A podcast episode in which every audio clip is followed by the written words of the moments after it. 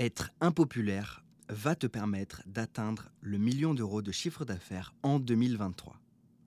J'ai remarqué un trait de caractère très intéressant chez les personnes qui réussissent à scaler rapidement leur entreprise en ligne.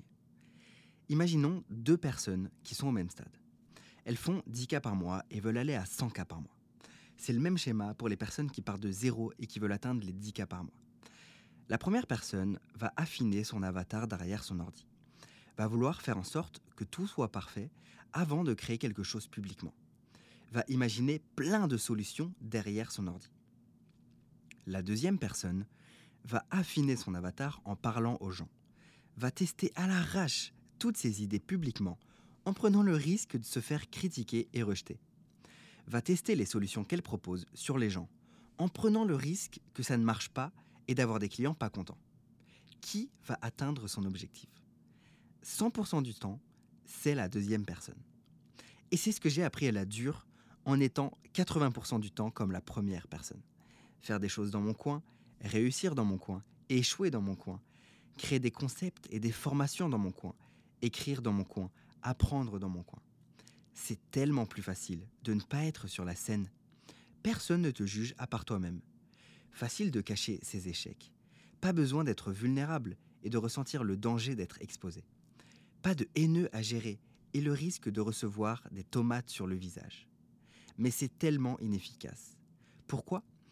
Quand tu fais les choses dans ton coin, que ce soit échouer, réussir, apprendre, quand tu attends que tout soit parfait pour ne pas être critiqué, certes, personne ne te juge, mais tu n'aides personne non plus, tu ne construis pas de relation avec les gens, tu vas moins vite, tu ne construis pas de marque. J'ai compris ceci.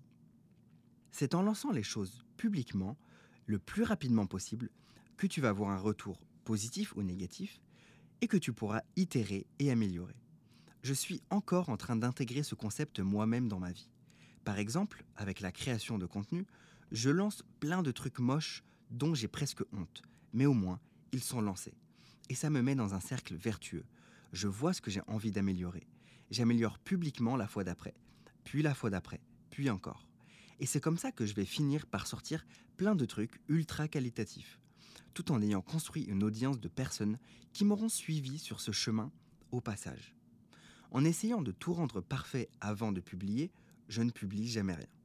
C'est pourquoi je construis désormais publiquement, je lance plein de trucs pourris et je fais plein d'erreurs, j'ai lancé une série où je montre derrière les coulisses et j'essaye d'atteindre les 10 cas par mois avec un low ticket funnel et un business 99% automatisé.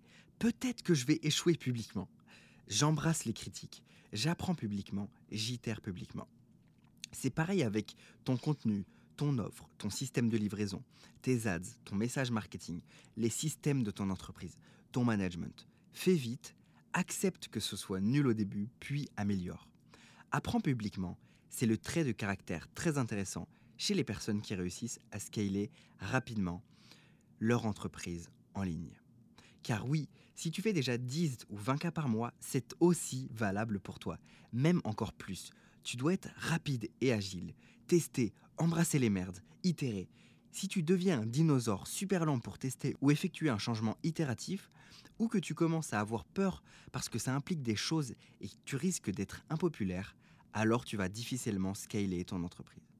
Alright, j'espère que tu retires un ou deux apprentissages de ce texte. C'était Xerius.